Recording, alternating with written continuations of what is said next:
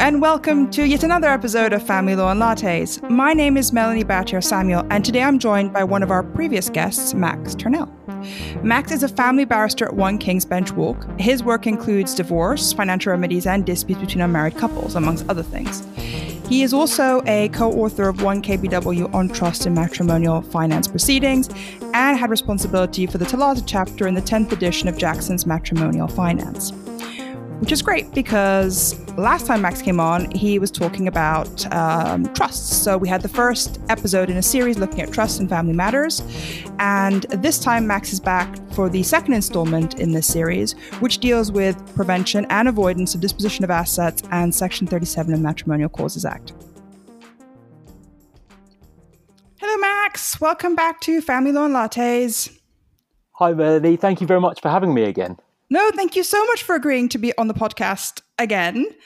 Um, last time we discussed trust, and you explained to me why I shouldn't be afraid of TOLATA claims, and that was a very uh, reassuring uh, um, podcast. And I know that we've had several listeners who've told me that it was really helpful for them to listen to it um, before engaging in their own TOLATA esque um, cases. So we talked about what else you could come and talk to us about because uh, you have a font of knowledge that very people would be very helpful for a lot of people.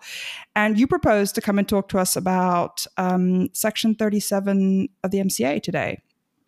Yes, and I suppose the difficulty here is that this is something to be a bit worried about if you're a respondent.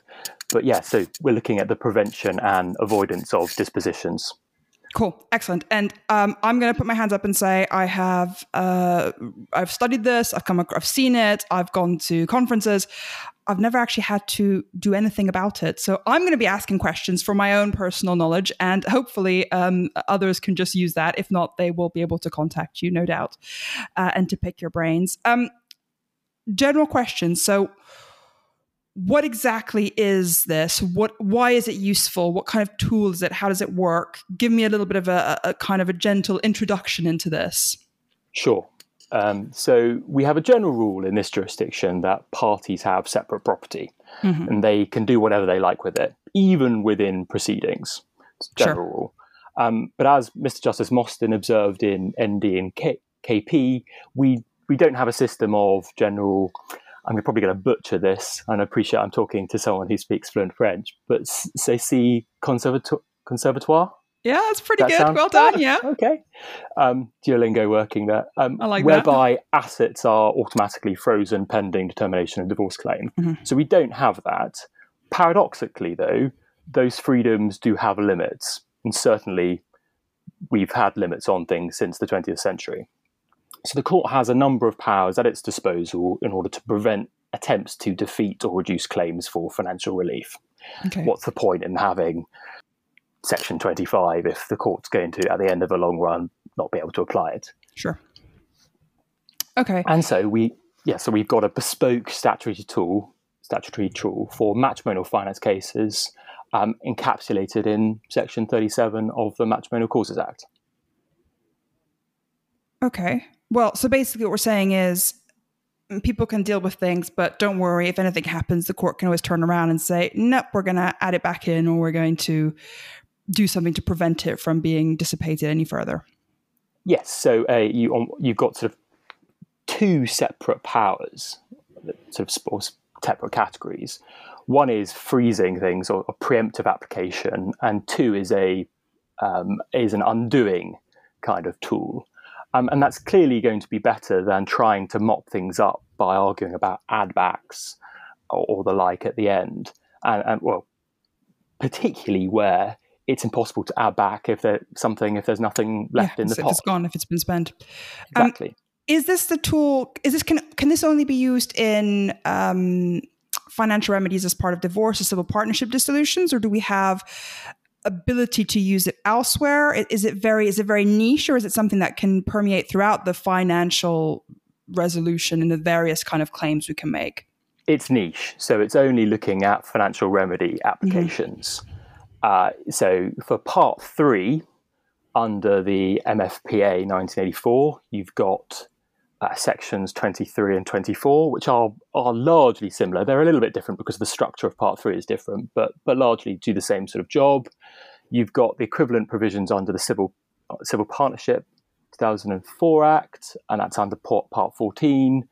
Under the Inheritance Act, you've got provisions, um, but you don't have any powers under Schedule 1. And so we'll probably look actually in, in a moment at mm-hmm. the alternative powers the court has to Section 37. Okay. Um, this is like a really stupid question, actually. And I was reading the notes you sent me about what you wanted to discuss today. Um, so this is not like freestyling it at all. Um, but you were talking about alternative powers. Um, are we saying basically, yeah, there's the Section 37, and that's there for uh, prevent, uh, preservation or um, avoidance disposition, but actually, if the the the ship has sailed or the horse has bolted, there are other steps you can take, or is this a matter of actually, as well as this, you can look at other laws or statutes that can help us protect? Yes. So, uh, as I was saying, that Section 37 of the Matrimonial Causes Act, it's a bespoke statutory tool that's been mm. given to us. And as I said, there are equivalents for Part 3 civil partnership cases and so on. Um, but there are general powers. So, actually, follows quite nicely in the theme of that Section 37 splits into two areas. There are two um, alternate powers that come to mind. So, you've got under the uh, the Senior Courts Act of 1981, Section 37 of that doesn't help that it's the same section, um, which are which is a sort of a, a, power to prevent dispositions where it's just and convenient to do so. So it's a remedy that's not specific to financial remedy claims. So that can be used for Schedule One. Um, and uh, to be honest, I, I, sort of agree with, for instance, Mr. Justice Mostyn in UL and BK that it doesn't seem to be much of a there doesn't seem to be much of a real difference for that, and for the reasons why, which we'll go into a little bit later, I don't see why with a matrimonial finance case you wouldn't just use Section 37 of the Matrimonial Causes Act. Mm-hmm. So there's that. It's a alternative power. It's sometimes called a Mareva injunction. Um, the court, the High Court, theoretically has an inherent um, power under its jurisdiction in family proceedings to make freezing orders in support of financial remedy applications as well. Although there's been a spate of recent decisions which say essentially it doesn't really add anything up, and above what it already has on a statutory basis. So I'm not sure that's really worth going into mm-hmm. too much detail about. So those are alternative powers for um, preemptive applications. And then, very much more in vogue, we have Section 423 of the Insolvency Act, 1986. And despite it being numbered, what, 400 and 422 things being more important, it actually does look like it's quite an important provision. And it's a, it's a general anti avoidance remedy. It's not restricted to insolvencies. Um, and that can be an alternative application. Um, there are a few things about it that make it a little bit of a different machine to our equivalent power. And I, again, because we've got our own power, in or certainly in my view, most most cases, an application under this provision is not going to add anything um, over over and above Section Thirty Seven. So, when would you use this kind of, uh, or am I asking the question not to ask? No, no, no, no. I'm, I'm smiling at you. Yeah, no, yeah. that's a good, it's a good question. That's a very good question. um, so, sort of the the core, the hallmarks of of an application under the Insolvency Act. It means that you have to have a transaction at an undervalue. So it's a slightly different test mm-hmm. to under Section 37. We have to have an applicant must be a victim of the transaction. Transaction has to be entered into with a requisite purpose, and then the court has the ability to make whatever it orders it sees fit. It's been in vogue, uh, I think, really since AAZ and BBZ, which we now know um, as the Ak- Akhmedova or Akhmedov and Akhmedova case. Yeah. And so um, Mr. Justice Haddon Cave, way back in, I think it was 2014, 2015. Gosh, it feels like a lifetime, probably for Mrs. Akhmedova at least. Yeah. Uh, but uh, the judge opted to make an order on both base, bases. Um, so not just Section 37, but under Insolvency Act, in order to aid enforcement, because there was a wild goose chase after mm. that to, to try and find the money. So is that uh, in some cases it may be easier to prove a transaction at an undervalue um, than, as we'll go on to look at, at the absence of, of valuable consideration, which is part of the test um, under Section 37. So I guess that would be for like properties or uh, shares and things like that. Yeah, exactly. Okay. And and there's no doubt that Section 423 can be used to set aside transactions made from third party to third party. Okay. Um, which is one of the, the, I think, only problems in otherwise quite a, a well drafted Section 37 provision. Because it's probably quite, quite right to say that apart from one slight amendment to Section 37, which simply took into account the court's newfound powers to make pension sharing orders, the wording of um, Section 37 has been unchanged since 1970, 1973. So oh, wow. it seems to have done quite well. lasted a while. Yeah, and it's one of those rare things where you are still referring to cases in the 1980s, which in are, family law is not that common. Yeah, well, exactly, because they're always quite painfully antiquated. As yeah. you know, the wife will get a third, and you go, "Oh, yes, not relevant anymore." So, um, when would we say to people, and I may be jumping the gun because you might talk about this later on, but when we when would we say, you know, in this scenario, you should probably look at both Insolvency Act and MCA? Or is it a matter of you really need to be speaking to counsel because it's one of those kind of cases? And also, the second question I'm going to ask and is basically, do you do you do this both in the family um, both in the family courts, or would you have to lodge one application in the family court and then as part of the ongoing divorce proceedings, and the other one in a civil court uh, separately? Okay, so I think there are three parts there. One is I think you look at section 37 first to see if it does the job. If it does mm-hmm. the job perfectly well, then I think you're fine and don't okay. waste any more money. Two, if you're a little bit unsure, call me a little bit biased, but yes, come speak to to counsel. Um, and and then three, trying to remember what the third point was. Uh, procedurally, was, how do you? Which court does it? Does the oh, application oh, yes. go? How does it work in your proceedings? Exactly. So I think an Insolvency Act application has to be made in the High Court or to a court that the respondent could be bankrupt in.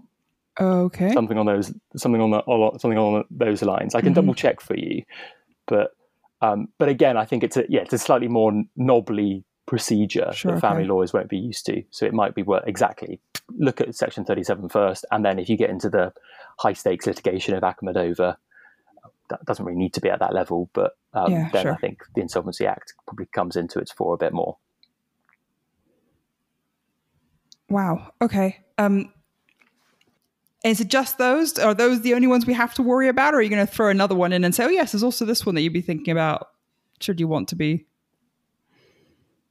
There, I mean, I know there is another power to grant injunctions in aid of foreign proceedings, uh, but but I think that's probably enough for us to be getting on with. Yeah, yeah, that's more than and, enough. yeah, I was, I was trying to give just an overview of those. Those, no, no, no, no, no. I was, I was just giving say, you the opportunity to say, no, Melanie, it's not just Section 423 of the Insolvency Act, actually. All right, so um, we've talked about prevention and avoidance. Um, what do we need to know about this? How does it, how, you know, so what do we do now? We have it. We want to make the application. How do we go about, what do we need to be thinking about? before we do the procedure, what do we need to be thinking about? Okay. So, as I've said, we, we split Section 37 into two kinds of remedy. We've mm-hmm. got prevention and avoidance. Right. So, prevention is a preemptive injunction, prevents any future disposal, dealing, or transfer of property. Sure. It's a freezing injunction. Yeah. That's Section 37 2A. It's our equivalent of the removal injunction. There are, like with avoidance, there are three aspects to that. We've got the action, intention, and discretion. Okay. So the action is is the respondent about to make any disposition or transfer out of the jurisdiction or otherwise deal with any property? Um, and two, the intention part, does the respondent have the intention of defeating the claim for financial relief? Okay. And then once we've gone on to that, we can talk about discretion, which is the court may make any such order as it thinks fit for restraining the respondent or and or protecting the claim. That's for prevention. Mm-hmm. And then with avoidance, very co- there are lots of commonalities here. You're just sort of changing the part, the tenses really. Okay. You're looking at the setting aside of a reviewable disposition made before or after financial relief. So it's a set aside order. So it can be mm-hmm. as part of current proceedings, or it can be as uh, as part of enforcement proceedings. Okay. And and there the action is so again the three parts: action, intention, discretion. Has the respondent made a reviewable disposition? Intention um, does the respondent have the intention of defeating the claim, or, or, did the respondent have the intention of defeating the claim for financial relief? And then three, discretion. The court will have the power to set aside the disposition. That's discretion to do so, as sure. well as consequential consequential powers. Uh, so, what do we need to be thinking about? Well, it, it sort of follows quite closely actually from what, what's required from those. We're really looking at, at how certainly the statute, and if not statute, then, then how cases have defined those terms. Um, and the general theme is it's all pretty wide, um, as it should be, because of the things we're talking about and trying to undo um, connivances and, and conspiracies and all yes, the rest of, of, it. So, financial relief, it really goes from uh, maintenance pending suits to uh, alteration of maintenance agreements. So, all the things that you could possibly really have under the sun. Um, I think there's one very narrow exception, but yeah, maintenance pending suit, lump sums, property adjustment orders, settlement of property, pension sharing orders, failure to maintain, you know, which we, we now all know about um, mm-hmm. because of Villiers. In no way we did we have any clue what it was before. Um, variation no case, yeah, exactly. variation cases. Um, so that's that's what we mean by financial relief. Uh, then we move on to requisite intention on, on what that means. Um, so in each situation, the court's got to be satisfied that the respondent acted or is acting with the requisite intention, um, which is to have the intention of defeating the claim for financial relief. Um, and, and is that it, something that the that the applicant has to prove, or is it that the respondent has to prove this? How, how does who do, who has the onus of, of doing that work? It, uh, lawyers answer it depends. Oh, lovely! I, I, like those kind of answers. yes, whichever suits best. Um, so, um, defeating the claim is given the widest possible definition I think you can you could have. It means preventing or reducing the claim, or frustrating or impeding the enforcement of any order which might be or, or has been made. That's that's sort of subsection one of the Act.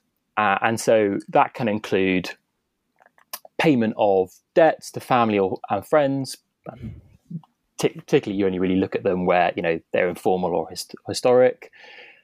High spending that's unusual, consuming mm-hmm. assets, turning a liquid asset into an illiquid asset, investing in something risky such as a hedge fund, yeah. taking things offshore. You know anything of that nature, which I think family lawyers have a very good intrinsic gut for working yeah. out if something's a bit beyond the pale. Yeah, something's a bit hinky. Uh, and coming to actually answering your question, what is so attractive about Section 37, unlike unlike a Mareva injunction, for instance, um, and unlike Insolvency Act, um, is there is a rebuttable presumption of intention um, where the court is satisfied that the disposition has or would have the consequence of defeating the claim, and either um, the disposition took place in the last three years um, before the date of the application, or the disposition is about to take place. So in that situation, you've got a rebuttable presumption, and you say, "Over to you, respondent. Um, I've got my application in within within three years, mm-hmm. and you've given your grandma a one million pound property. It's up to you to now explain it." Um, okay. So it's only in the absence of that that you need to look at actual intention and you can see actually it's quite rare actually to see the the um, presumption working because those are the probably the quite non-controversial cases that sort of sure. get sorted quite quickly. Um, but you saw it in we've just already talked about Akhmedov and Akhmedova. So it, within the original proceedings, um, the wife had sought an order under Section 37 as well as under the Insolvency Act to set aside a deed of trust dated, uh, it was in March 2015, uh, under which the husband purported to assign virtually his entire wealth, in essence, to his alter ego, but it was a Bermuda cipher trust. Mm-hmm. This position was made four days before he signed his witness statement in the ongoing financial remedy proceedings, which presumably Ooh, said, "I don't." Yeah, exactly. I don't owe anything. Um, no, no questions here. Thank you yeah. very much. Goodbye. Um, so, obviously, once that was worked out, yes, um, they made this application, and the husband produced no evidence to rebut the presumption and the disposition was accordingly set aside. And that was, as you no yeah. doubt aware, millions and millions of pounds. The court had mm-hmm. no hesitation in, in, using the presumption. Um, but yeah, as I as I said, outside that, the three year, the, let's say the three year period, if we're looking back, um, actual intention must be shown. Uh, okay. So it's the respondent's intention in a in a subjective sense. The court can obviously reply, rely upon inferences to ascertain true intentions and can infer intention when whatever you've done has had very natural consequences. Um, but but it's also important to, to be aware that the intention to defeat doesn't have to be the sole or, or dominant intention. As long as it plays a, a substantial part, um, then that's enough. And and sort of you go sort of go back to sort of basic principles. Well, of course, timing is going to be highly relevant. If the disposition predates the divorce and or marital difficulties by sure. some years, heavily weighted against such an an, indi- an intention. Um, I had a case actually about where the wife ten years ago they were experiencing marital difficulties um, around that, or that's what she said, and that's when transactions happened um, and then the parties sort of reconciled or stayed mm-hmm. together, um, and then it was then it came to a financial remedy application. Then she was alleging that um, it was all done as a a landmine or some sort of divorce proofing mechanism sure. way back then, and so that would have been really interesting. But it, it settled about three weeks before trial. Um, Darn these inconsiderate clients! I know, I know, because that would have been quite interesting. Um, so yes, and so purpose is going to be highly relevant. And so if it can be shown that the disposition was made for a legitimate, innocent, benevolent purpose, then um, the court will decline because you need to have um, intention as part of um, uh, proved as part of the or satisfied as part so of the you have to show so you have to show intention um, and intention can be i guess actions as well, like things having been done. So, well, obviously it is. It's kind of you know properties being transferred, assets being transferred, sold on, etc. Is that not enough? Just having just having that done, or do you have to show there was? We think there was an intention to. You, I mean, if it's outside of those three years and you don't have the presumption, yes, yeah. you you need a, you need sort of try and persuade the court that it was done with a, with the with the per, with the okay. intention in mind. Um, yes, so quite a lot of what you're doing there is saying, well, look, there was marital difficulties at the time. Uh, it might not have been the only reason. It might have also been because, let's say, the money the money was given to a donkey sanctuary. It's also the husband liked donkeys, sure.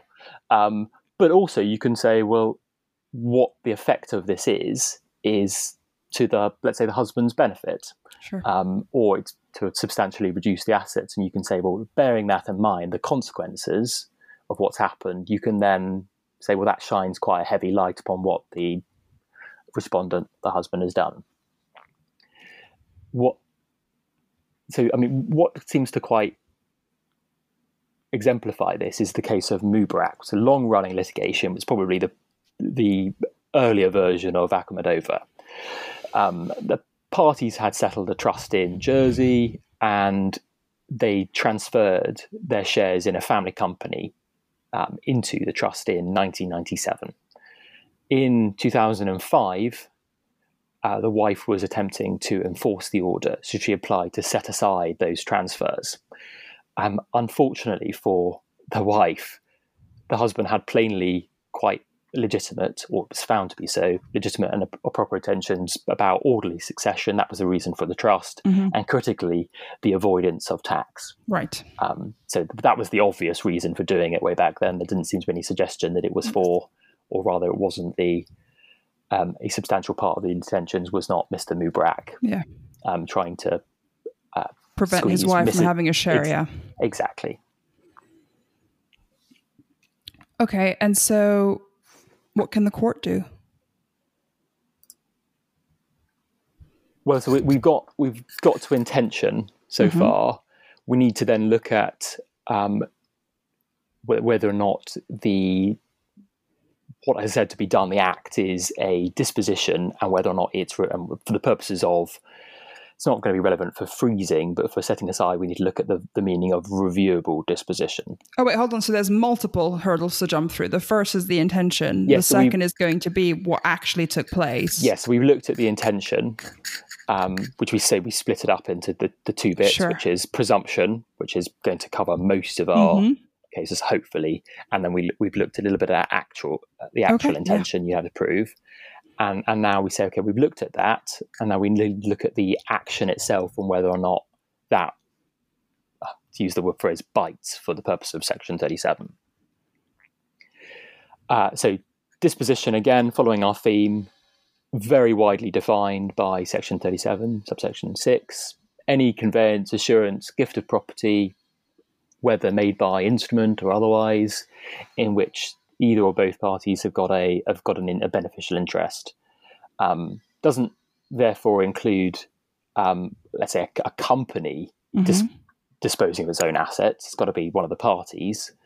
Um, doesn't include provisions contained in a will or a codicil, but pretty much covers everything everything else. So wait, so if you have like a, um, a husband or a wife or a person who owns or who has a business and they are, let's say, a family business, multiple shareholders or family members, and then one, you know, the husband or the wife sells their shares on to a third party, is that that's that's fine. But if the That's company fine. then decides that, oh well, no, actually, we are going to sell our I don't know diggers or home or whatever it is that they've got in the business, that then isn't considered a disposition. As a general rule, no. Uh, oh, Okay. because you get into sort of that piercing the corporate veil sort of Oh territory. gosh, that sounds so familiar. Yes, I remember doing an art. I'm sure I did an essay about this from my law exams. But so if, but if the husband was the sole shareholder or something, or the sole director, or the wife was the sole person, could you then say, well, clearly, Well, again, as a general rule, no, because Okay. still, even though you've got a let's say a sole director, sole shareholder company, the company still has a separate legal course. personality, and therefore, it all the uh, sort of attractions of that still maintain. Mm-hmm. Probably makes it much easier to say. You know, so you've got Lord Sumption in in Preston Petrodel saying, well, if the the, the company owned a family home, that you know, wink, wink, nudge, nudge, it looks very different. It's not really operating perhaps as a as a company should. Um, but but beyond having a bit more information to say, well, the, the company was acting as the husband's nominee or agent or something like that, then then then no, it's not going to be enough. And you're far better going after the company itself, um, which you wouldn't be able to do under Section 37 of the Matrimonial Causes Act because that's about between husband wife or wife and wife, husband husband. Um, so we that's a meaning of disposition. So most that really shouldn't have a, a problem with as, as long as we're making sure we, we work out who is the person who's actually getting rid of something or, or dealing with something. Um, the, the difficulty can sometimes talk uh, come to it's about whether or not the disposition is reviewable. It's not relevant for um, for freezing injunctions because that's Mhm. Um, preemptive. We're looking Sure. at reviewing is by its nature looking into the past. yeah. Um, So this is if it's been passed on to someone else, or if you've passed it on, like sold it or whatever. Yes, and it, it's quite important to have stipulations on this because you've got to allow people to continue making normal transactions unimpeded. And I think it's a homage to the fact that property is it still belongs to you and you're entitled to do whatever you like with it. Yeah, so it's got to be reviewable. And it will not be reviewable if the deal or the, the disposition was made for valuable consideration to a person acting in good faith and without notice of any intention on the part of the respondent to defeat the mm-hmm. applicant's claim. Now, it's a bit of a mouthful, um, but if we just sort of break it down a bit, um, so valuable consideration. Um, so there's no requirement that the consideration needs to be for market or actual value value, but the rule of thumb is well, the greater the undervalue of what the respondent is doing, the, the greater the likelihood the transaction was perhaps to defeat the claim. Um, the sale at an undervalue, although possibly, as we've said, satisfying mm-hmm. that valuable consideration test, it may communicate an improper motive on the respondent's part sure. to the trans to the transferee, so that the, the third party who's receiving it. Um, so the latter will not take in good faith. Good faith um, mm. means what it means. Um, it's pretty fact specific, um, and I, I, think in that sort of situation, I think I call it sort of the too good to be good to be true test. Yeah. Um, uh, though a sale may be for full value, um, the transaction could still be satisfied if the transferee had actual or, or constructive notice. So the third party is aware, actually or, or constructively, of what let's, the respondent has done, um, then then that that would be fine. And constructively, it's knowing something which ought to have put them on on further inquiry or on notice um, that that something awry so, is going on husband and like or wife, one or the other, sells. Let's, let's, let's to, use wife. This let's to, use wife. To give, so, it, to give a bit of balance. So wife sells a property to uh, somebody on the market, and then they then transfer it on to a, uh, someone else because they've sold it onwards. That's probably you can't do anything about that because that's in good faith. But if your if wife sells to a friend, and then a friend passes it on to a friend of theirs, at an undervalue or otherwise, all of which knowing that this is part of the divorce proceedings does that count? Is that is that something that can be reviewed? Can the court roll that back? Yes. So uh, let's say wife goes to the pub on a Friday night and says, "I offer you the family home for uh, fifty thousand pounds when it's worth mm-hmm. a million. Okay. Uh, so is it made for valuable consideration? Well, arguably yes. Fifty thousand pounds is sure. is is consideration and it's valuable.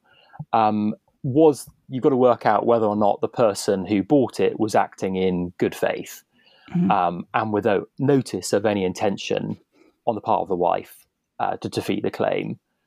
Um, that's the that's the issue that you're trying to get around. That it wouldn't be a problem if what was being offered was a was a million ne- necessarily, unless it you know you can say, well, the wife said to him, the reason I'm doing this is because I'm trying to make sure the husband doesn't have doesn't have the property. Sure. That's the sort of situation we're trying to avoid. Um, now, that's actually quite can be quite difficult because how on earth does an applicant know what happened in the pub? And so, although the legal burden is going to be on the applicant to, i.e., to provide that the third party in the pub had no notice of the of the wife's intentions, the evidential burden sort of shifts onto the wife, and so the wife has to sort of say what happened mm. at the pub. Um, that's because of the obvious difficulties with having to prove a negative or, or, or lack of knowledge. Sure. Does this all make sense?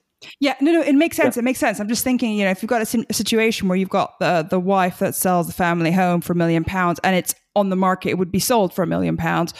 I suspect the court just turn around and say, "What are you doing? The million pounds in the bank. We're just going to have to deal with the cash. The property is gone. End of. It was it was done in good faith. Nothing you can do about it. I'm assuming that's how the court would look at it, or would the court turn around and say, "Yeah, it was for market value to a third party that wasn't involved, but we're still going to roll it back because." You know, it's an ancestral home and the husband is entitled to keep it, or I don't know. Yeah, I mean, you, uh, uh, yeah. The question is, well, what's the harm if it's at full value? Yeah, exactly. Um, well, well, well, exactly. I mean, it's quite curious wording, isn't it? Valuable consideration rather than yeah. at a full value. Yeah. Um, but I suppose you, then you answered it yourself by saying, well, it depends on what has been traded for what, because of, of course, if if let's say the, the case was all about the husband retaining the ancestral home, then although it would be for the same amount of money, his claim, um, it would be in a different form. And there are also issues about, let's say, enforcement. If you're again sort of hmm. taking something from one form to another, um, and of course, ultimately, let's say it was for a million pounds, um, but the the party uh, the party wasn't acting in good faith because it was to, in, in some way, um, defeat the the husband's claims. Um, the court still has the discretion, doesn't have to set it aside. It might go right. Well, you've still got the amount of money that, even though it was to defeat the claim, um, I'm not going to exercise that discretion. Sure, that makes sense. That makes sense. I'm assuming also something, uh, and this is again another example because that's how my mind works is on examples. But if you had a, a, a company and share controlling shares were sold, um, could one person try and say, well, it was sold for the correct amount and legally it's all above board, but actually it defeats the wife's claim or the husband's claim that they wanted to have those shares to be able to have controlling blah blah blah. Would would that that could also be a situation where it's like, well, we need to review this as well, despite the fact that it was done all above board and for the right amount, etc. Yes, exactly. Um, and you can do that because the meaning of disposition is so wide. It's any conveyance assurance. As, as long as it's, so you've got disposition's not a problem. It's just looking at that intention. And so as long as you've got those two two things there, you're fine. so what then happens that, to the poor third party that in good faith bought what they thought was a great amount of shares or property or whatever they get their well, money back, but well, exactly. That's it. They're back to the position they were in before. Oh, that's lovely. And they'd have to be joined to the proceedings, would they? But I mean, but you're you're calling them a, a poor part, a poor innocent party. But well, well, no, they're not no, because okay. it, if they're a poor innocent party, then it wouldn't be necessarily a reviewable disposition. Okay. Because they they wouldn't have been acting in good faith and without yeah. notice yes. of the let's say the wife and the pub's intentions. I know. I see. I see. I see where you're going there, Max. I see that. Yeah, I see that. No, that, I understand what you're saying. Yes, uh, they, but would they be joined to the proceedings? Would they have to be joined to the proceedings to defend their claim? Would they become interveners? Yes. Yes, oh, they, they they need to. I mean, particularly when their their in, their proprietary their proprietary interests will be affected. Yes, they need to be joined for an avoidance of disposition. Okay. Right. Thank um, you. But no, no. But actually, what we sort of probably just touching upon is um, when we've got one person in the pub, but the problem really becomes well, what happens if that person then passes it on to someone else? Right. And and that I think is the probably the the area that's probably waiting for a a court of appeal or a Supreme Court judgment. So where we've let's continue our wife in the pub situation. So the wife transfers to a um, a friend and then they transfer it to another. Well, the reviewable dispositions got to be made by the wife to the proceedings or the other party to the proceedings. In our situation, it's the wife. Um, we can probably we can get around dispositions made by the wife's servants, agents, nominees, or, or mm-hmm. trustees because mm-hmm. you can consider those, uh, or, or, you the court may consider those to have been made by the wife personally, um, sure. where they are indistinguishable from him. So the alter ego. It's a bit of a legal fudge, but it serves a very good purpose, sure. Um, but it's more problematic if that doesn't fit your facts. So there's a 2008 Court of Appeal case called Ansari, and the husband there sold the matrimonial home to a couple notwithstanding that the wife lived in the home, she didn't seem to um, necessarily know what was going on, and and and the registration of her home rights. But nonetheless, the husband did his deal, and I'm not sure it was in a pub, but okay. did the deal. It was found. It was found as a fact that the husband um, and the couple intended that the sale was to defeat the wife's rights.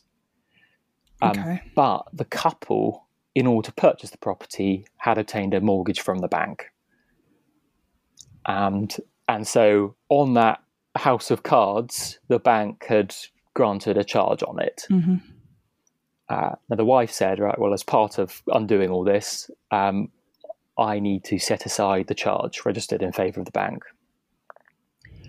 The Court of Appeal says, "Well, no, you you can't do that because the reviewable dispositions got to be made by the other party to the financial relief relief uh, proceedings. In other words, the husband and or, or, or the wife. Um, it can't be the other third party. The fact that the bank at a later stage has granted permission to intervene under Section 37 doesn't mean that all, all of a sudden Section 37 applies. Um, which is why perhaps Section uh, 423 of the Insolvency Act would have been useful.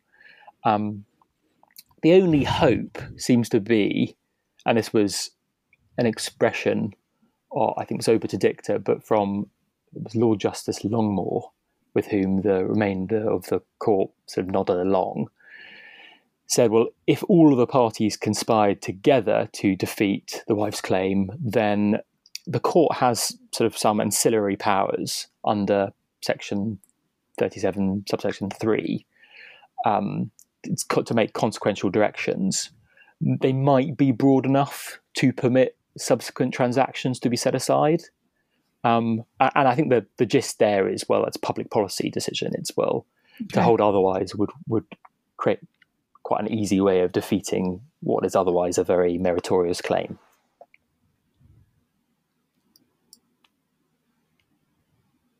Okay, so basically, what you're saying is when you've got complex, complex cases like that, it's not a shoe in, and you probably need to be looking at all possible measures of protection. Yes, I think yeah. On I think that's probably the, the key takeaway point. Anything like that looks like onward transactions, mm. um, that should be ringing alarm bells. That's much more problematic. Um, I'm, okay. I'm hoping that there aren't people who are wanting to subvert these kind of applications listing if you're like okay that's what i'm going to do. That's exactly what i'm going to do. Let's find a third party and get third fourth party let's get everybody involved. Yeah no. Um, but it does mean that you from from a protecting the um, the wronged p- party if you will um, you need to be looking at other possible claims as well just in case but you might not be able to walk out of this one. Okay that's yeah. reassuring but but you, know, you can recap that. So setting aside, um, the court's going to has the ability to make an order to set aside the disposition in a normal case, has the intention of defeating the claim for financial relief, and and two, um, has there been a reviewable disposition before or after the financial remedy order? If if that's the case, then the, the court's got the powers and can set aside whatever that disposition was, and it restores the status quo. It, so most of the time, it's it's much simpler. Just got to get those those two things, and then the court has the power.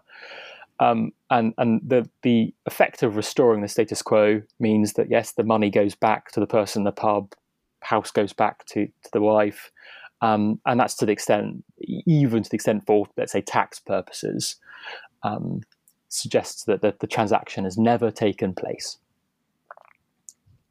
and you can even, I think, you can even as the applicant, you can recover the reasonable costs of trying to undo the effect of the disposition, which is very nice of the court to allow you to do that as well. Get your costs back, you know, when you're fighting to get your assets back. It's always nice. Yeah, exactly. Okay. Um, do you have time to talk to me a little bit about procedure? What we need to be thinking about. I, I was hoping I'd tie myself out rather than have to talk about procedure. No, it's okay because I, I can joking, always kind of cut this podcast into multi- multiple pieces. um, Sorry, Max, you're going to no, have to talk us through this. that's all right. Okay. Um, so, freezing injunction are um, it's part 18 procedure, okay. and that's by using a special form, which is actually really helpful because it sets out really everything within a quite tailored format. The form D50G uh, for set aside, which is an avoidance of, of, disposition order. Now, that's a type of financial order um, under FPR 2, 2.3, and as such, it comes under the definition of financial remedy. So, um, I, have seen some places where it's suggested that you, you should do that in Form A. Well, maybe that's right if you make it the same time as as your initial application because mm-hmm. you, you have to make it as part of um, proceedings, um, whether enforcement or or the first time. Uh, but but the more accepted way of doing that is by a D11 And as part of that, of course, you, you need to serve that application on the third party who you say has got the family home or whatever it is that's being disposed of. And so you do you need to seek permission from the court to serve it on the third party as well as on the respondent? Or is no. it just in your application you've stated this is what I'm doing and so therefore I'm going to be serving on both of them? The, the latter. Uh, okay. and there is an uh, FPR, the FPR says so, essentially okay. is your answer as to why you should be doing that, which is FPR 9.13 subsection 2 says you need to serve it on another person. Okay. And it's usually necessary to join that third party as well, so that they intervene for that specific issue. Uh, standard things then with D11 draft order must be supported by evidence unless the court orders otherwise. Um, and you're making um, both of those applications to the family court, um, certainly in the first instance. And of course, there's the presidential guidance that says um, the family court has full jurisdiction in relation to um, pretty much everything under the sun, apart from a few um, carved out exceptions. so there's no need to go to the High Court. Of course, sure. within the complexity of it, you might well go to the family court and you'll have a, a judge who's sitting it um, at a higher level as a High Court judge. Um, now, I think that the important thing about procedure to talk about is about making applications without notice. Now, it's unlikely to be appropriate about applications for the avoidance of dispositions. Mm. Uh, but applications without notice, I'm, I'm, sure they could probably be a podcast in in and of themselves. Um, are you are I, you offering your services, Max? No, I, am busy that day. Oh, what but, a shame. but um, but certainly without notice applications, I would anticipate, apart from non-molestation orders, these are probably the most common applications that are going to be made without notice because of their nature, being freezing injunctions. And for all of the um, hype ab- about them, and there's a, obviously a, there's a stream of cases that talks about the duties that are required. I think you can fairly put things into two boxes. One is you need to demonstrate and, and show to the court that the matter is one of extreme urgency, or that the giving of notice of any kind would defeat the purpose of the order sought. And so most freezing injunctions that are without notice will be because of that well, a combination of, but maybe with a slight weighting towards, well, letting the husband know, letting the wife know would um, completely rule this uh, sure. Um, ineffectual. But in any other case, at least short informal notice should be given. So even if it's extreme urgency, you should be letting the other side know. Um, and then the other side of things is, well, the evidence must be detailed and precise, and there is a heavy duty on on those presenting application without notice to ensure the court is directed to all of the relevant facts, favourable and unfavourable, and and uh, the one of the areas that I've seen it in, where there's been a lot of criticism of, of an applicant, was about deviations from the pro forma draft order. Um, so in the pro forma draft order, there are certain things that you are meant to have, not least. Um, there is an order for a freezing injunction that you that must that must contain an undertaking to pay damages, which the respondent sustains because of the orders um, which the court considers the applicant should pay. Because you know, by freezing things, there can be a lot of yeah. damage. Yeah. Um, if things like that aren't, aren't in there, and the court doesn't know because you've given them a three page order that looks fairly complex, you're not going to do very well in a return date if that hasn't oh. been pointed out. Yeah. So explain it carefully in your state in your application. One of the best ways I've seen it being done is, and it must be very. I know it is very difficult when you're a barrister and obviously you're instructed on behalf of your client you, have got to get this thing otherwise you know your practice is going to dry up etc etc it's it's vitally important we get this but then you're then exposing your flank to the um, sure. to the court but the best way I, I, think I've seen it's done is in the note is to say and these are the points against us and just list them mm-hmm. And so the court's got them there can go through them and then you can go through and explain in relation to each one why you say, well, actually, despite all of that, we, our our case still meets the test. So there will be counsel saying, should the solicitor drafting the application put it in their application as well? Is is there a requirement to set out both the the the points against them as well as the points in their favor? I don't think there is a specific requirement that the, the D11 application form. I think as long as the, the court has that information and it's mm-hmm. explained to them before the court makes a decision. Mm-hmm. But nonetheless, I think it would be far better and better best practice to to do so. So most applications with a well, subject to having a little bit of time will have a witness statement attached to them. It seems a appropriate place to factor in all of the pro and, and, and contra points. And then, so you have the first hearing, which is perhaps without notice, and an order is granted, and you've got a return hearing. But even if it is an on notice hearing, do you then have a return hearing to deal with as well?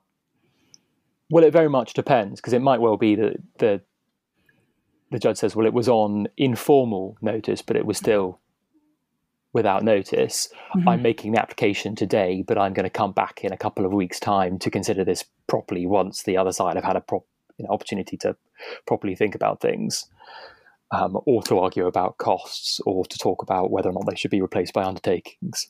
Sure. Um, so it very much depends. It's a lot to think about.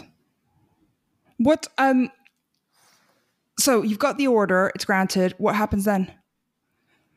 You've got the order which says, you know, yes, your application is granted, you know, not I guess with a freezing injunction, but perhaps if you're looking at um, the um, oh my my pam pam tongue tongue tied. Um, you, you, for example, the, the the wife's property that she sold on in the pub, um, and the court is like, okay, yes, you, your your application's been made.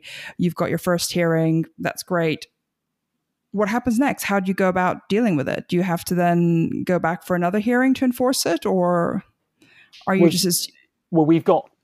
Hang on, we've we've got we've got the wife in the pub, so let's use yeah. that example. She's transferred the property. You found out. You yeah. want to avoid that. You make an application.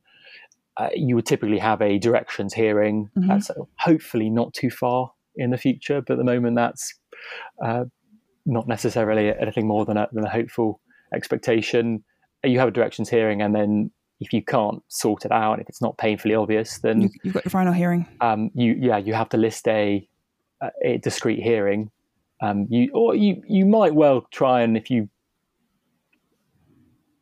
I think it's going to be it will be quite difficult to have an FDR mm-hmm. without something like that being determined. But let's say if it's after FDR, um, then it may well be that you could try and consolidate it with the final hearing.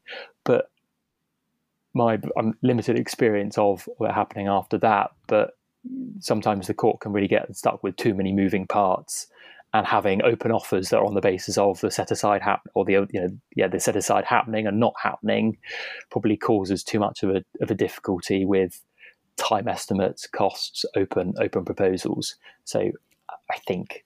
So realistically, uh, from the concrete standpoint, you know, you made this application, you might have had your first hearing. You're basically stuck in limbo, waiting for a final decision to be made, which may very well be consolidated into the main suit um, to be dealt with at a final hearing. So you're kind of stuck. It's just like you've tick box to get that asset included effectively because on piece of paper it shows that it's been dealt with and it's no longer there. You're basically just trying to bring those assets back into the fold, but you physically don't have the house transferred back to the husband for him to carry on living with it or something. Well, no, which is why I think in, in most, I mean, fact specific, surely, but in most cases, I think you'd want that determined as quickly as possible before you move on to look at the FDR and and and the final hearing. And also, if you if you've got it, you've achieved that, then you've got a bit of a fair wind, haven't you, going into sure. the FDR because you can point and say, "This is what." So these things need the to be dealt with as soon as possible. It's not a matter of waiting for the proceedings to start and see what happens. If you know it's happened before you've issued, deal with it as quickly as possible. But what happens if it if it happens just before the first the form E is filed or something?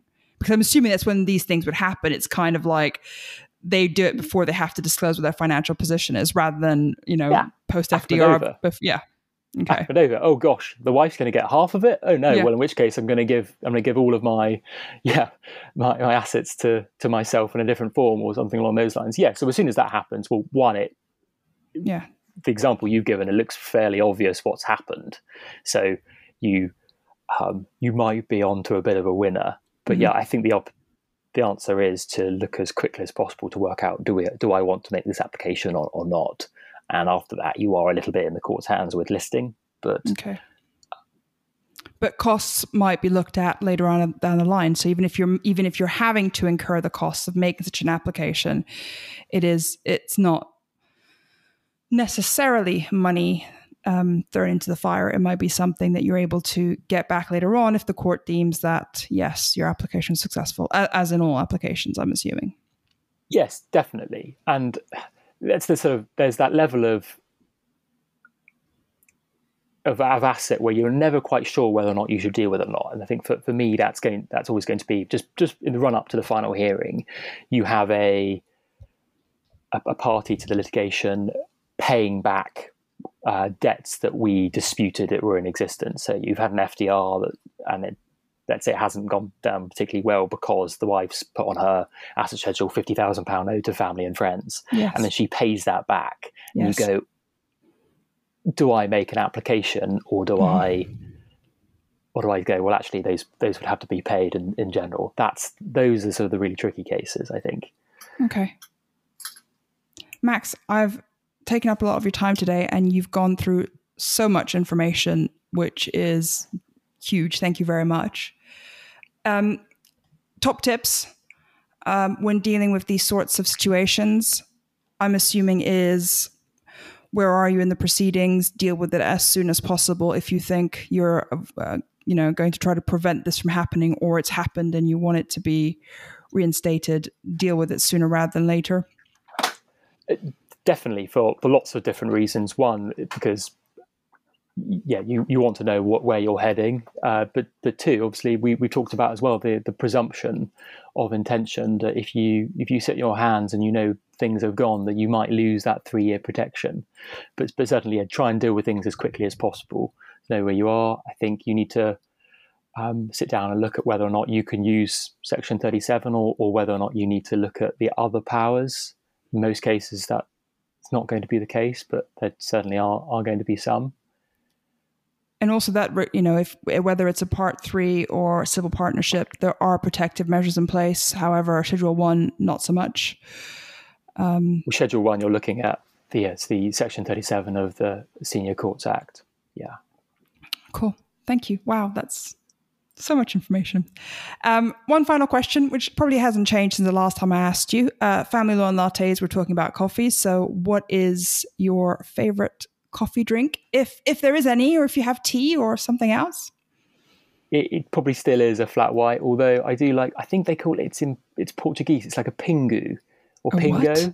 which is sort of a, um, a little bit like a macchiato, but a bit more, more milky. And that is great, but I haven't quite mustered up the, the confidence to ask for it in a, in a cafe that doesn't have it clearly on the wall. Um, I think going up to Pret and asking for a pingu or a pingo when I'm not quite sure how I pronounce it is probably a bit too much. Oh, that would be amazing. You should definitely do that and just see what they do. Or no, even go to like one of those like niche coffee shops, you know, and like when they're all like barristers will spend ages making your perfect flat white and see what happens. Throw them a curveball. Oh, I love that. I'm gonna try that actually. That'll be my my chore when I come back from holiday. I think it might be wishful thinking, me calling it a pingu. I think it's a pingo. Pingo. Ah, Pingo's good as well. I like that.